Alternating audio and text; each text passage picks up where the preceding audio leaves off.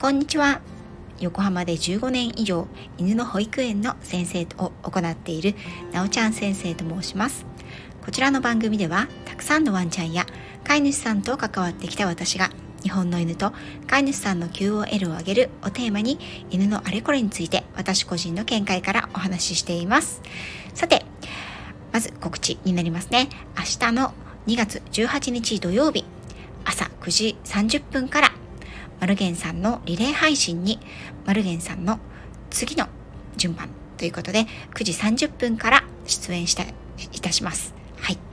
で、朝9時30分という早い時間でね、どれだけ声が出るかわからないんですが、昭和の歌謡曲を3曲ばかり歌おうかなと思っています。よろしければお耳合わせくださいませ。そして翌日2月19日日曜日の午前11時から12時30分まで、ズームセミナー、犬が体で語ること、ボディーランゲージを学ぼうということで、こちらはワンちゃんのボディーランゲージについて学ぶセミナーになっております。今回は一般の方も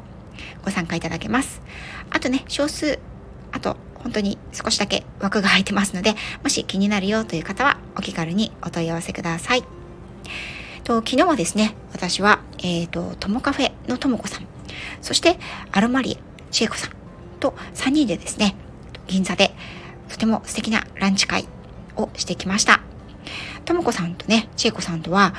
もう私がスタイフを始めた初期の頃からつながっている方たちです。お会いしたのもね、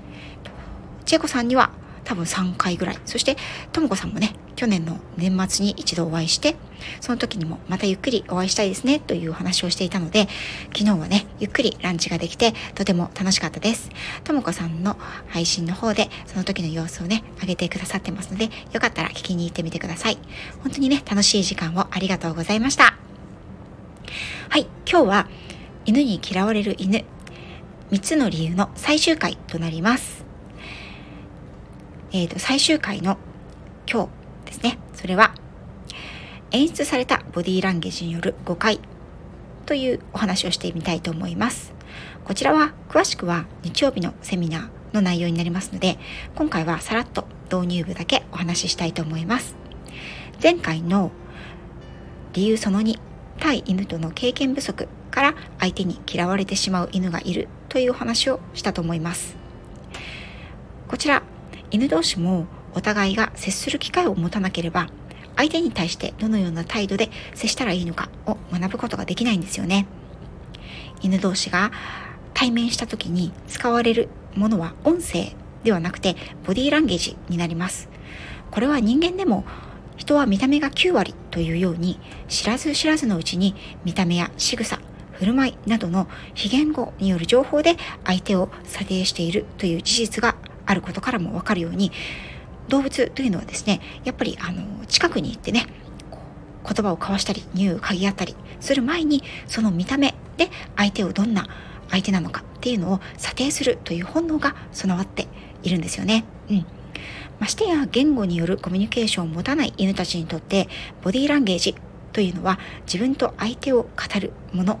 とても大切なものになります。そして人が、人間がですね、相手に見せたい、印象づけたい自分を服装や髪型、歩き方や身振り手振り、姿勢などで演出するように、犬も相手に見せたい自分を演出することがあるんですね。例えば、遊びたい時の仕草や自分の緊張をほぐしたい時の仕草。これもボディーランゲージに入るんですが、これはまさしく犬自身による演出ですよね。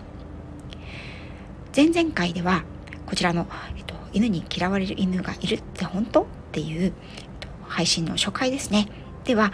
耳や尻尾を人工的にカットする断尾や断じと言われる手法ですね。これが相手の犬にボディーランゲージを伝えづらくしてしまうためそういうカットをされている犬というのは相手の犬から誤解を受けやすい嫌われやすい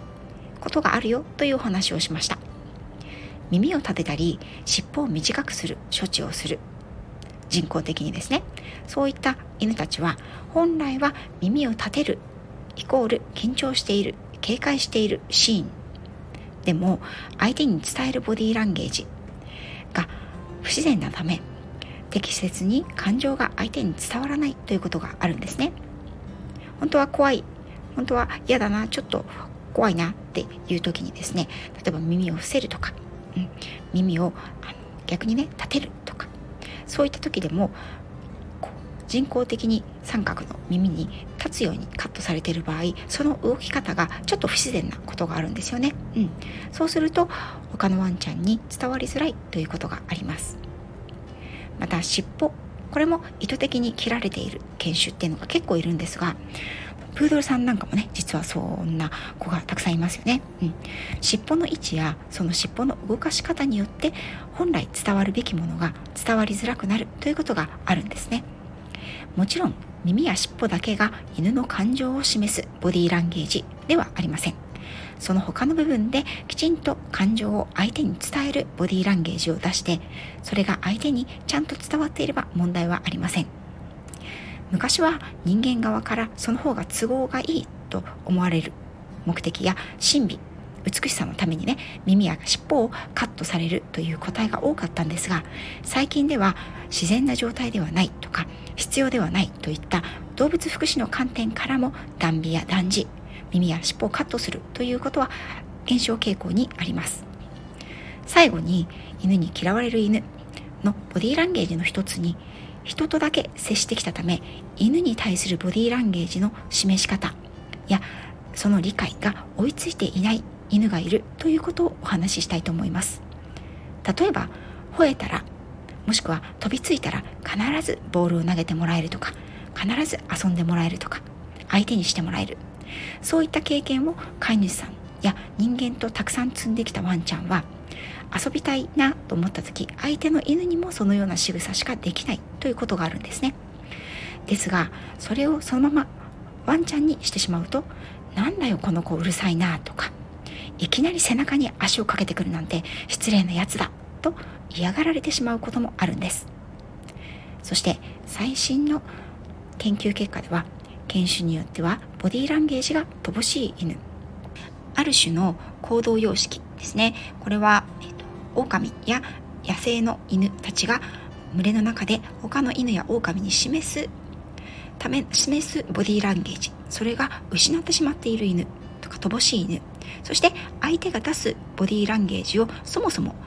読み取ることがしづらい犬がいる。ということも言われています。犬のボディーランゲージを瞬時に読み解いて先回りする。ということはとても難しいんですね。ですがだからこそ面白い分野でもあります。